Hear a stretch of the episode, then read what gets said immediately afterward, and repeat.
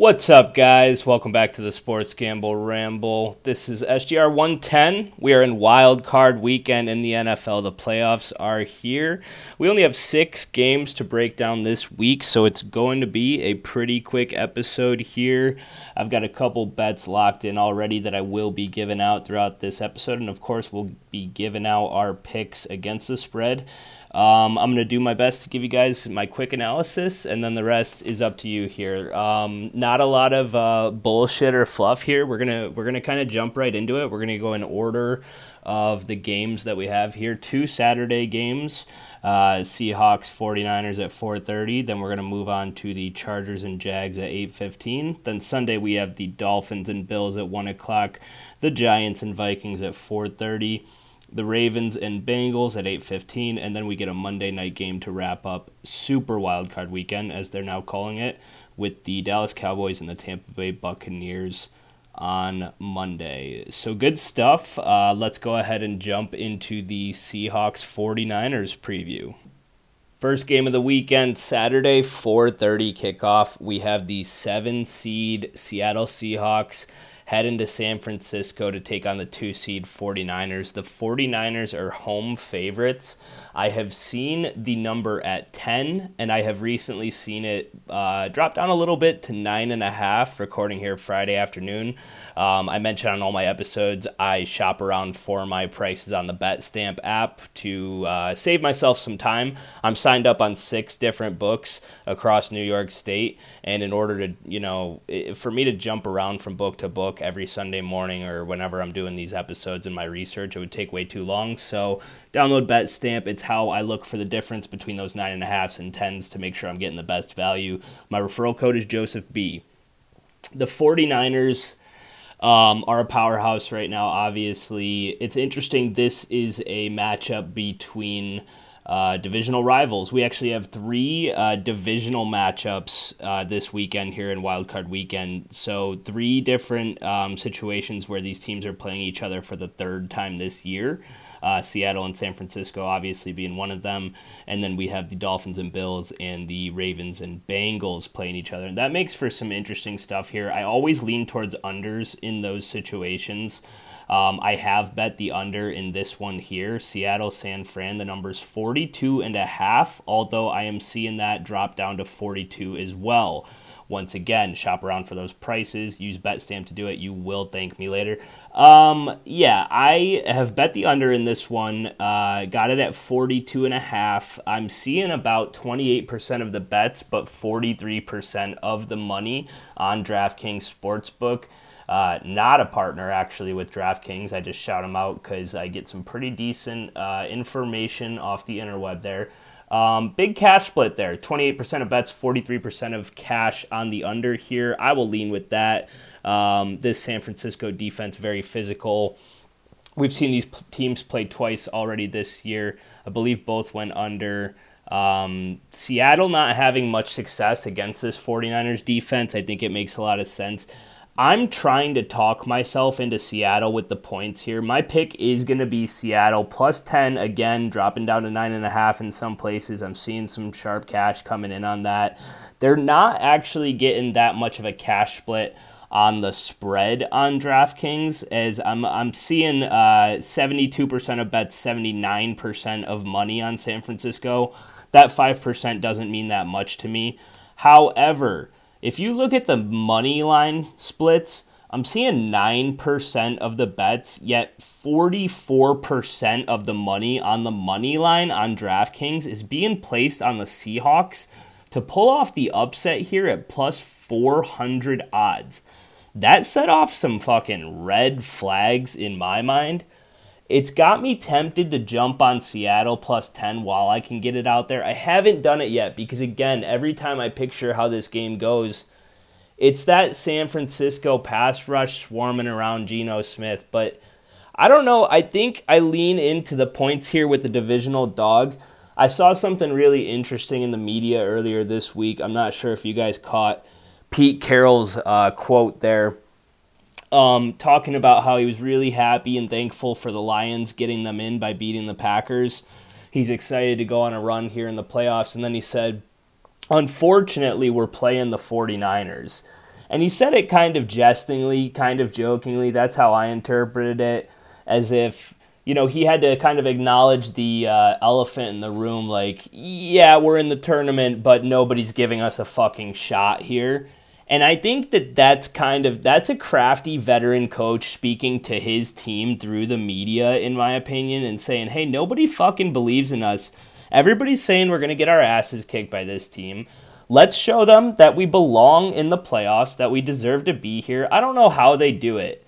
Maybe Pete Carroll pulls some shit out of his, you know, I wouldn't be surprised if this team comes out with that nothing to lose mentality. Maybe schemes up some trick plays, some, maybe they connect on a deep shot to Tyler Lockett or two, you know. This Seattle Seahawks team is is a team that relies on kind of those chunk plays in the offense to be there.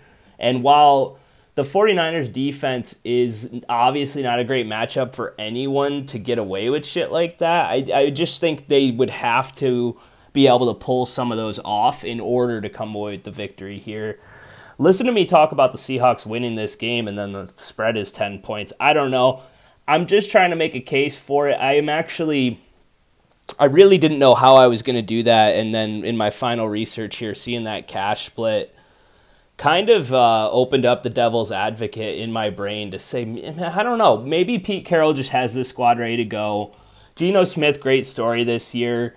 Again, do I love the matchup against the 49ers defense? Hell no. And the 49ers are hot. They've won ten straight. I actually did see a stat this week as I fumble last minute through my notes here. The 49ers, like I said, ten-game winning streak. Um, in the playoffs, there have been fifteen games Excuse me, fifteen teams to come into the playoffs on a ten or more game win streak, uh, and play. Um, excuse me, play opening weekend. Uh, their record: seven and eight straight up, twelve and thirteen against the spread. So again, that's San Fran on a ten game win streak. Those teams do not do well in their first playoff game, typically coming off those hot starts or hot finishes rather. Two and thirteen against the spread historically is a great number. I'll take the ten. With Seattle, as I find myself talking talking myself into it more and more, feels kind of gross, but I also think that the public is just so enamored with this 49ers team right now, and I don't know, are they going to blow everybody out, especially all the way through the playoffs with a divisional rival with, you know, again, that kind of nothing-to-lose underdog mentality? I'm going to lean into it. I think this one is a little bit more competitive than uh, we thought. I am on the under here, that number drop from forty-three and a half now to forty-two this week. Haven't locked in any other bets, no player props on this one. Have not bet the spread yet. I, I, I only have the under so far, but as I look at this more and more, I'm trying to talk myself into growing a pair and betting on the Seahawks to cover that ten. That's about it for this game as far as my thoughts and my research. We're going to move on to the Chargers-Jaguars.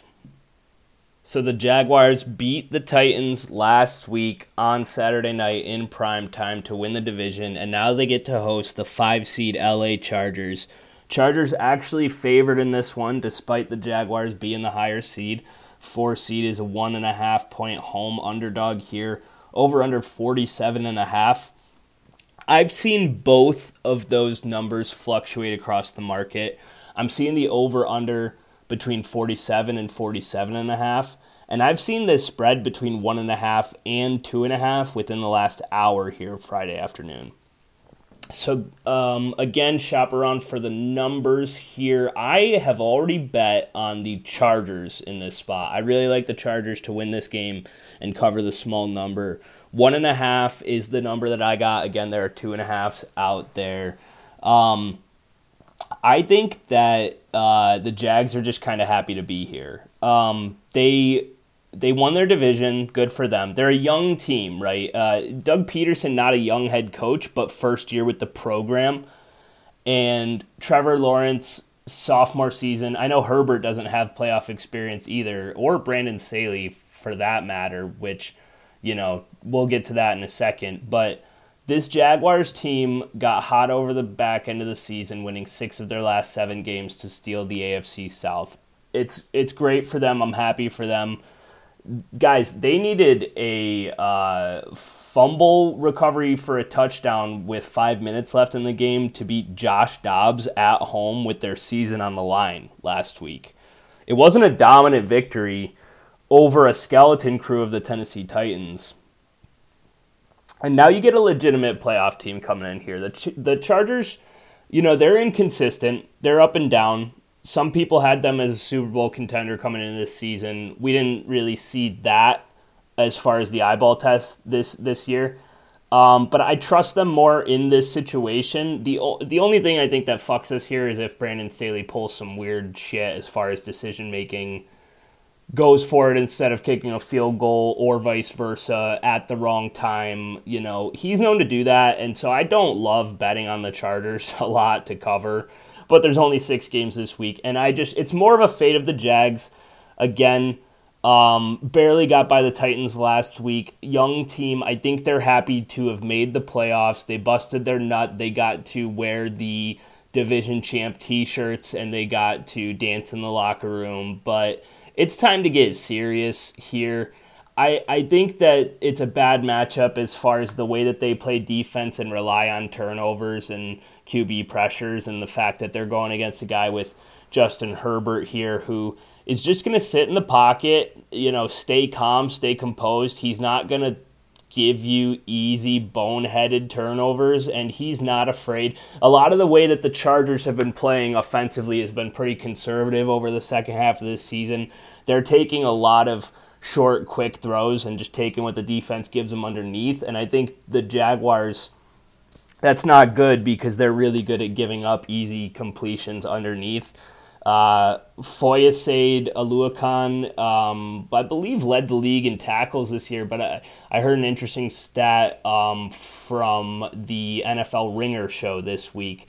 I believe his average depth of tackle is like seven yards deep. So, he, you know, it's not like they're shutting down uh, that area of the field. It's really more they're doing a lot of cleanup work. And I think that, the, again, the short passing game, the checkdowns are going to be there for Herbert here. And if Jacksonville doesn't come up with a couple of turnovers like they did against a really bad offense in Tennessee last week, I, I think if this one's a different story. I've already bet on Justin Herbert to go over twenty-five and a half completions in this game. The number is minus one twenty-five. That was the best odds I saw across the market there.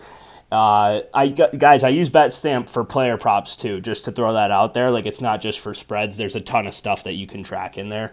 Um, Keenan Allen, I also got over six and a half receptions. That number I saw fluctuate anywhere between minus one forty-five and, and minus one sixty-five, I believe I saw it at its highest. So again, another reason to look for the best numbers there because that's twenty cents of juice on a player prop. I did lay the minus one forty-five. I think Keenan Allen sees a lot of work in the slot. Mike Williams is not going to be available in this game. That's another thing. Like I said, my biggest issue really with the Chargers is the head coach, which is like, okay, that's a big fucking issue. I get it.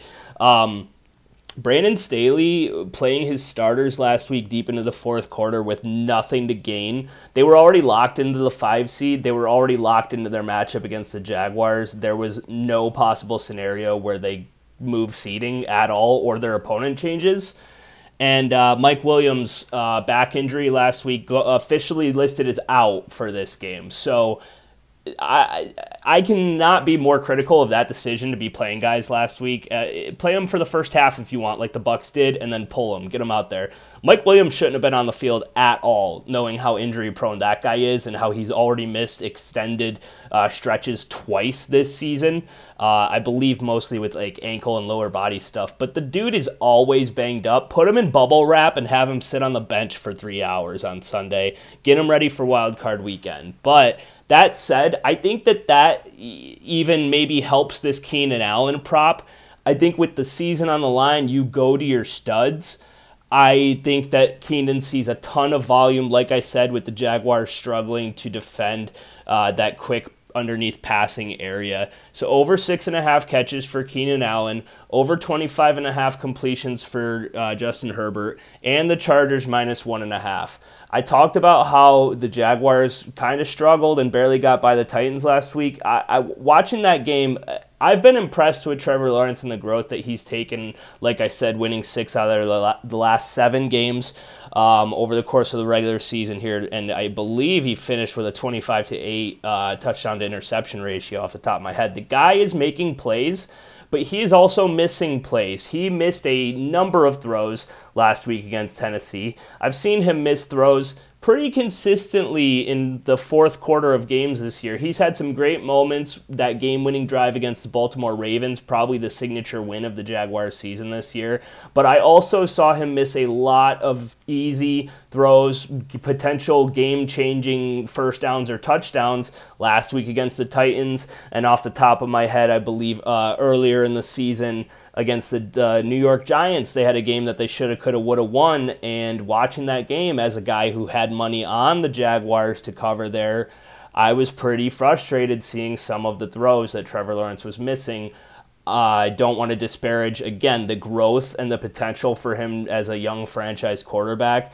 Not ready this weekend for this test against the Chargers team that, um, to, to circle back to their side of it, I think they'll be able to pressure Trevor Lawrence.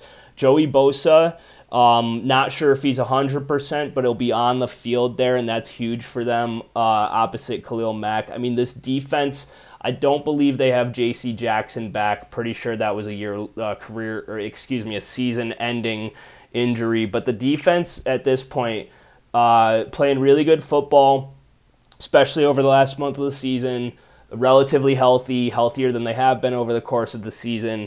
And Trevor Lawrence has uh, been rattled by the blitz and by the the pressure, uh, just like most quarterbacks are. Um, I think that this Chargers defense is one that, um, A, has been doing a better job getting pressure on quarterbacks, B, been doing a better job at open field tackling and limiting yards after the catch.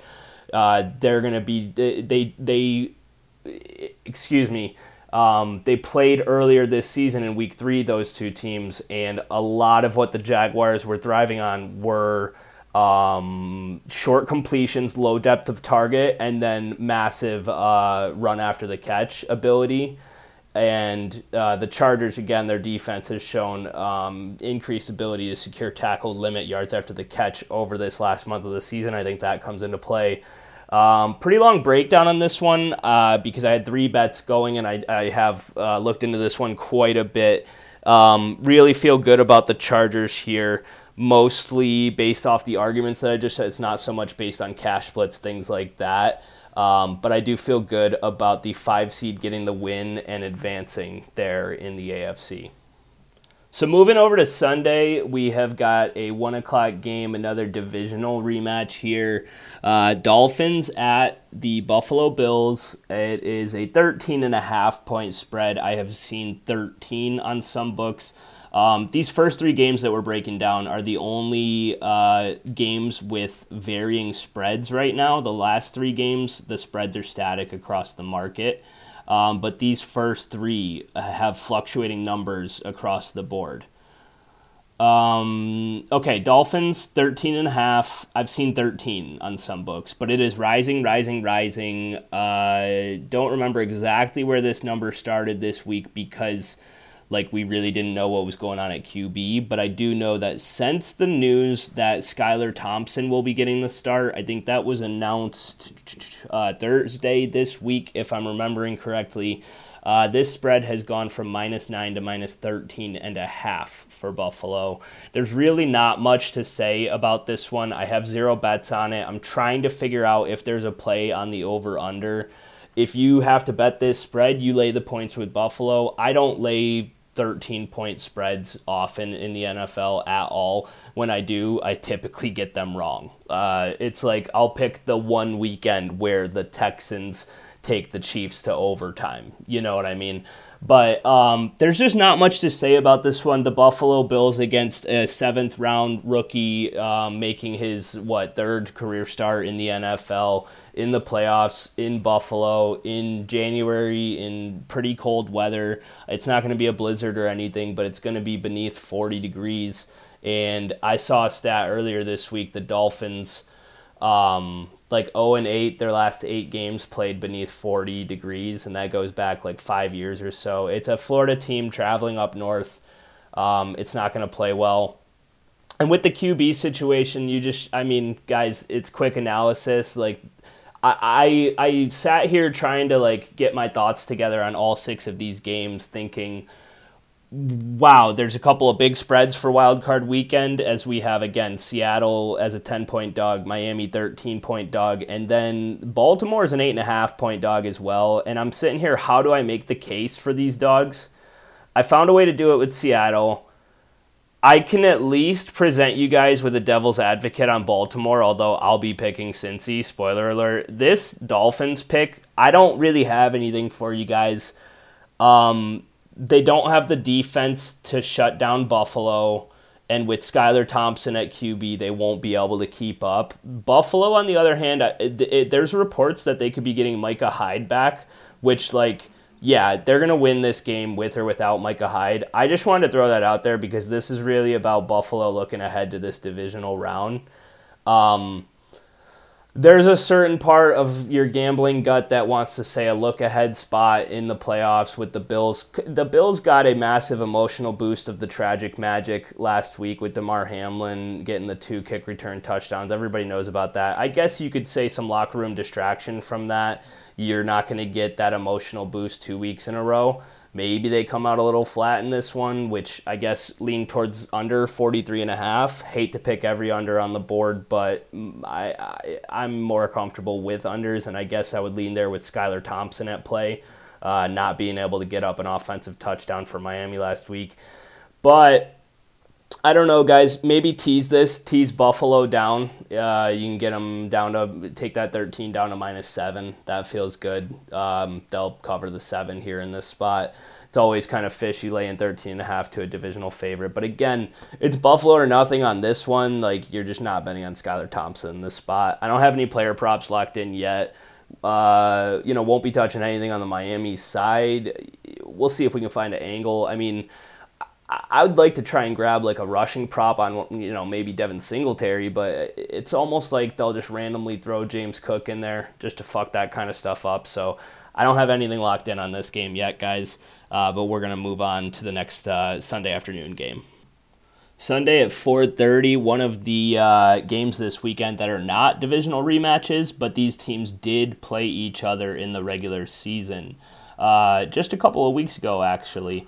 Uh, we have the New York Giants as three-point underdogs to the Minnesota Vikings. Uh, this is the six seed versus the three seed in the N F C. Uh, over under forty-eight currently. Um, did see that at forty-eight and a half about an hour ago, but right now all books across the market at forty-eight at about five thirty p.m. on Friday. Um, this one is interesting. You know, I sat around all week kind of surprised at how many people across the various media markets, how many people I've talked to that like the Giants this weekend. And, you know, it's, let me first say this. This is two teams that I was really looking forward to betting against in Wild Card Weekend all season long based on them kind of, uh, Uh, you know, underperforming statistically, overperforming in the win column, and then they get matched up against each other. So that's no good. One of these teams has to win, I believe, based on the rules. Um, I'll lean towards the Giants getting the three. It, it's a short number. Uh, I think it's a short number for a reason. All these two teams do are play close games. All these teams do are play one-score games. The Vikings, I think eleven wins this season off of one-score games. That's insane. So that'll be a narrative that we hear all offseason about the Vikings regressing and maybe winning nine or ten games instead of twelve or thirteen or whatever the fuck they finished at. Um, you have to take the plus three here. The spread when they played, uh, I believe week sixteen, was it, was four. And uh, the Giants covered that one, Minnesota winning on a walk-off sixty-one-yard field goal by Greg Joseph. Um, so you got to make this field goal game again, right? Because it was last time, and not much has changed. And again, all these teams do is, uh, I don't know, either keep their opponent in it or not shoot themselves in the foot enough to stick around. It's interesting. Uh, the Giants are a team I did not see making it to the playoffs this year at all. I actually had them under seven and a half wins, so that kind of stinks. Uh, Vikings, I had over eight and a half wins, so had a decent read on them this season. I mentioned I'm leaning with the Giants plus three. On DraftKings, I'm seeing uh, fifty percent of the bets, but sixty-four percent of the money on the spread at plus three. That's a pretty good split. But the one that really convinced me, similar to uh, that massive angle on the Seahawks money line, Seahawks money line plus four hundred odds, by the way, to upset the 49ers. Uh, back to the Giants, their money line's plus one forty right now on books. Uh, at least on WinBet, it's plus one forty. Some other books, a little bit uh, one thirty-five, one thirty range. Okay, I'm seeing twenty-one percent of the bets, but fifty-three percent of the money on DraftKings on the Giants' money line at plus one forty. That's a massive, massive, massive split. It's too much for me to ignore. You know, I, I kind of um, did think that if there was a dog that would have a shot this weekend, um, along with probably Tampa Bay on Monday, another spoiler alert there. Uh, it feels like the short dog with the Giants against a Vikings team that statistically is just flat out bad on defense, uh, specifically in the secondary. This Giants offense had a lot of success with them. Um, Darius Slayton having a big day, if I remember correctly, a few weeks ago when they played. Um, uh, and then Kirk Cousins, I mean, I hate to grab at the low-hanging fruit, but guys, it's Kirk Cousins in a meaningful football game. They're not playing this at one o'clock. It's an island game. Yeah, he got a win, what, a couple of years ago against the Saints in the playoffs to kind of, uh, everybody was like, oh, Kirk's Kirk can win in the playoffs now. Uh, but he really, I mean, let's see him do it consistently. Um, I think that this Giants team, just they do, they do enough to stick around and they don't shoot themselves in the foot. If we get a couple of bad throws from Kirky, Wink Martindale, the Giants defensive coordinator, loves to blitz, loves to pressure. Kirk Cousins not good against the blitz. We know this. Giants might be able to take advantage. It's kind of what they did all season long, just sticking around and then grabbing a opportunistic turnover or... Again, just waiting for the other team to fuck up. It's very possible that the Giants pull this one off and grab the upset. It's a tough environment to play in at Minnesota.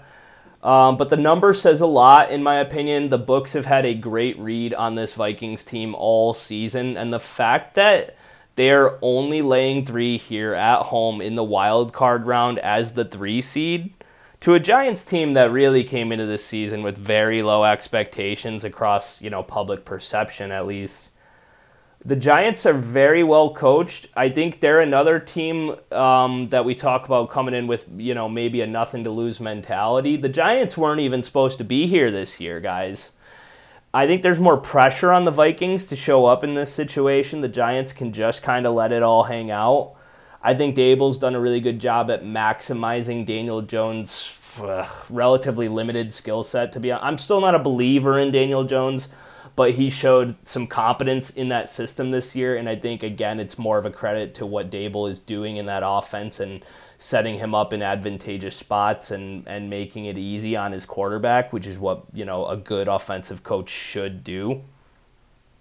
I'm taking the Giants plus the three, guys. I'm trying to talk myself into the over in this one, too. It's at forty-eight. I noticed it dropped. forty-eight. It's, it's been moving, you know, forty-seven and a half, forty-eight, forty-eight and a half, back to forty-eight, um, up and down. Uh, you know, I lean into the over in this one. Um, haven't bet it yet. I think you can talk me into it by Sunday. I do have one prop on here, and although I did just talk up the Giants side quite a bit, I'll mention... I got T J. Hockenson over four and a half receptions at minus one oh five. I got minus one oh five on BetMGM. Every other book in New York State uh, that has Hawkinson's props listed has his over four and a half receptions favored at, you know, minus one twenty-five, one thirty-five, one forty-five, one sixty. Uh, BetMGM was by far the best price that I, I saw at minus one oh five odds. So that's another reason to be shopping around out there. and of course use BetStamp to do so. Um, yeah, I'm on Hockenson to have four and a half catches, uh, five catches if you want to call it that. Um, I think he had like eleven against the Giants when they played last time on like thirteen targets. Had a massive day, and um, he's been seeing pretty consistent volume since coming over midseason from the Lions. Um, he's kind of taken over that second primary pass catching role, uh, and Thielen's been kind of getting phased out a little bit more. And um, I did look into, you know, why was he able to have success against this Giants defense? Um, don't have the specific numbers, but the pattern that I saw basically was that when the Giants play an offense that wants to feature the tight end, the tight end can have success. In the games where the Giants shut down the tight end position, it was against teams that don't really use the tight end, right? And that's kind of, that's a big thing to pay attention to, because like there are some teams in the league, like the Ravens, for example, where Mark Andrews is a big part of their offense. The Eagles, um, I saw, had some success with Dallas Goedert in their matchups as well against the Giants. Whereas, you know, I noticed the, the Commanders there were able to do nothing with their tight ends against the Giants. But guys, can you even name, is Logan Thomas still the starting tight end for the Commanders? If so, he hasn't done shit in two fucking years. So it's that's part of my point here is uh, you got to look at what types of offenses are having success at what positions, and like, are they actually trying to use that position to begin with? So I'm on Hockenson to grab at least five catches because they are using him, and the Giants have been able to, like I mentioned, they played the Ravens and Mark Andrews had like a fucking field day against them. So I think if they want to use the tight end, they can against this Giants defense. The pick is Giants plus three. I'm leaning into the over at forty-eight here, and uh, I have bet on Hockenson to have at least five catches. Moving on. Sunday at eight fifteen, we get our final divisional rematch of Wildcard Weekend. We have the Ravens as the sixth seed in the A F C head into three seed Cincinnati. The Bengals are an eight and a half point favorite across the market currently. The over under is forty and a half. I have already bet the under in this game. I think it will continue to drop. I would not be surprised, especially if we get um, news that the Ravens will be without Tyler Huntley. I'm not touching this spread right now because, again, we don't know currently. I guess the, the Lamar Jackson's out. Let's not bury the lead here if you guys haven't heard this week. Lamar Jackson not playing.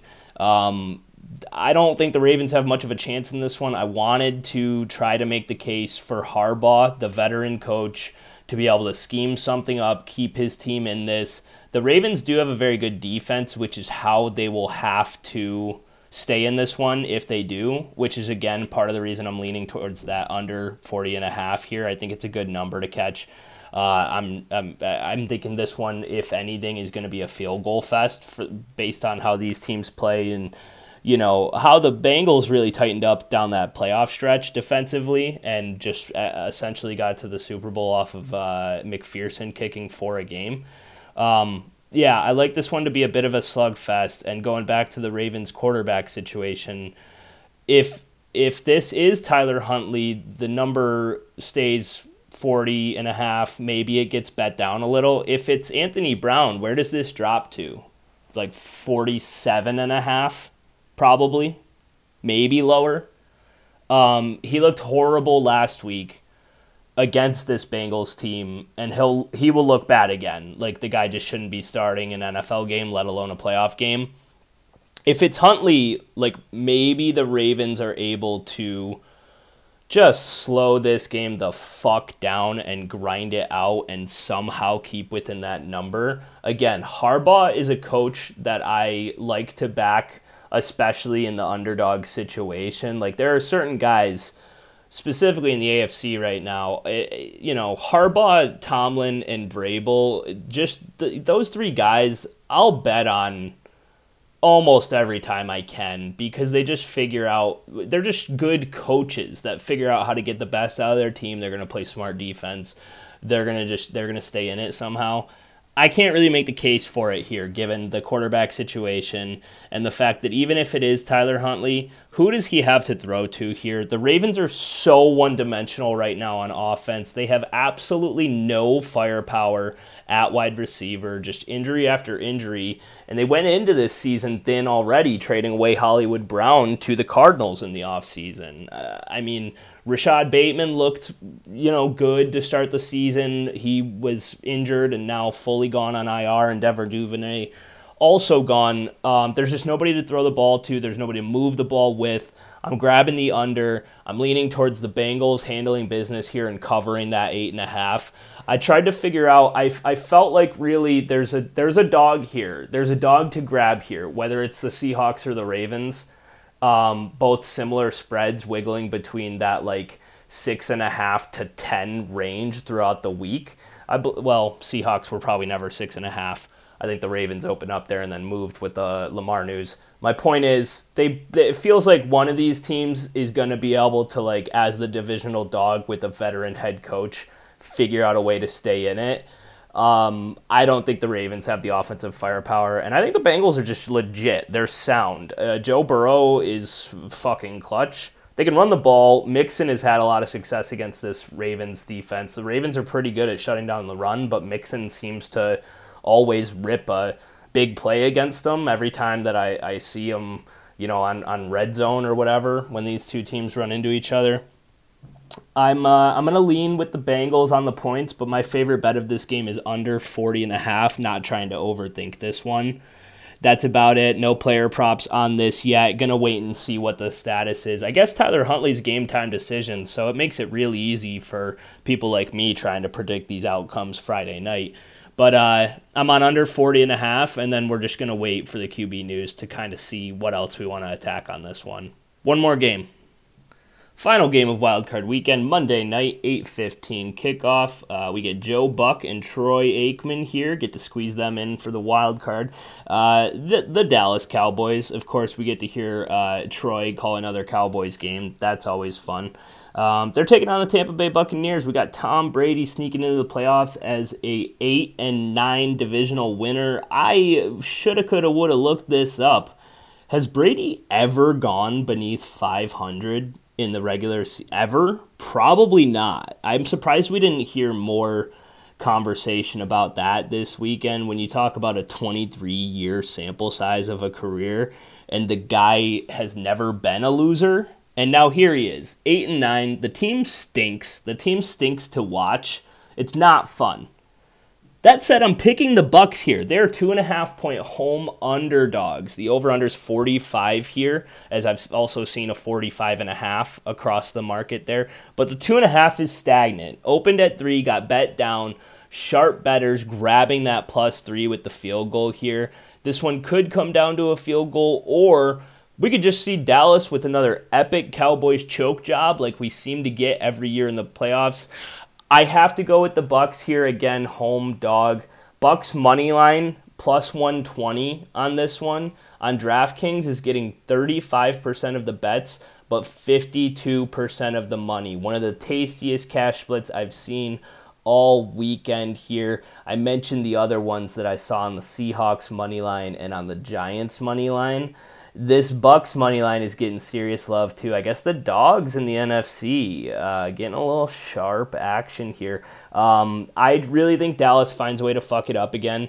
Um, Dak Prescott, if you guys aren't paying attention, led the league in interceptions this year, despite playing like five less games than everybody else he was competing with for that. Uh, the guy's having a bad season, and I think that this Tampa Bay Bucks defense has been playing very good. Um, they're not really getting a whole lot of credit because the story is how bad the offense is.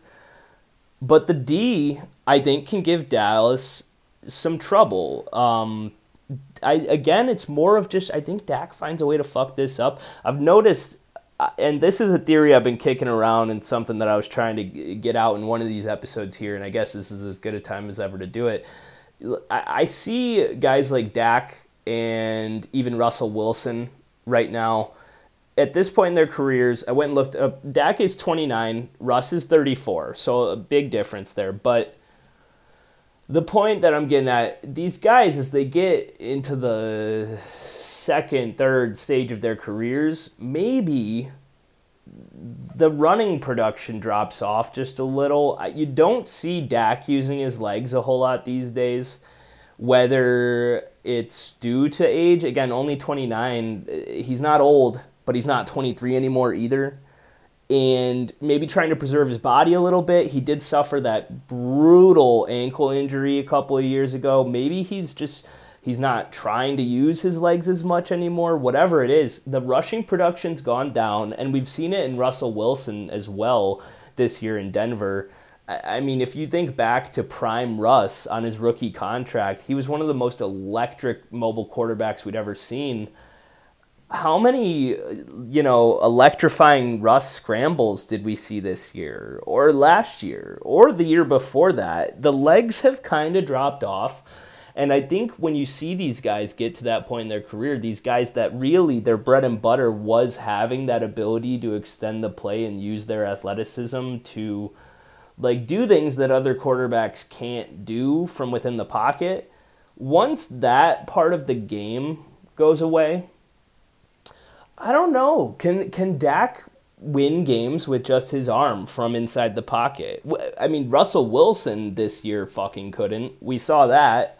And maybe a little bit of a different situation because he did change teams. But I'm not seeing Dak Prescott play his best football right now, and I'm kind of eager to bet against it. It, it almost seems like low-hanging fruit because everybody talks all year about how the Cowboys will choke when we get to the playoffs as if it's just a sure thing.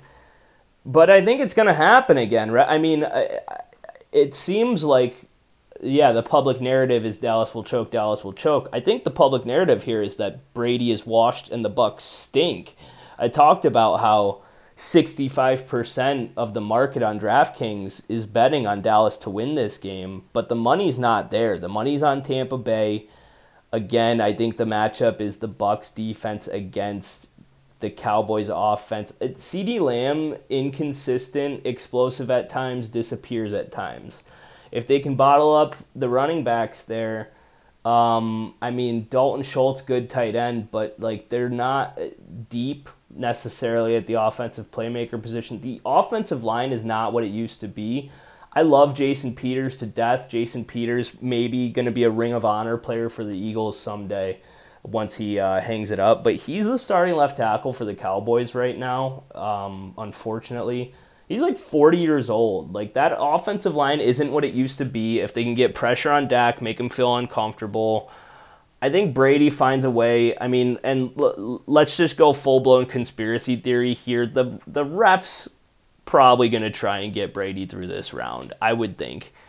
Uh, you know, I hate to be that guy. For any of you guys that have actually stuck with me over the long term here, Uh, maybe you anticipated a, a theory like that, and then for those of you just checking out right now, you're going to say, this guy's fucking crazy. I'm I'm done with this bullshit. Um, I really do think there could be something there. I'm not saying it's guaranteed. I'm not saying that's how we win this bet. But, like, if you're watching this game and you see some weird shit happening in the second half with roughing the passer or some ticky-tack bull, I'm just saying, like, if you see it happening, let's not be surprised. We know what they're doing. We know what they've been doing for years. Um, I like this. I haven't bet it yet. I will talk myself into it. Um, feels gross, but with that cash split, it gave me a little bit more confidence. Kind of backed up where my gut was already at.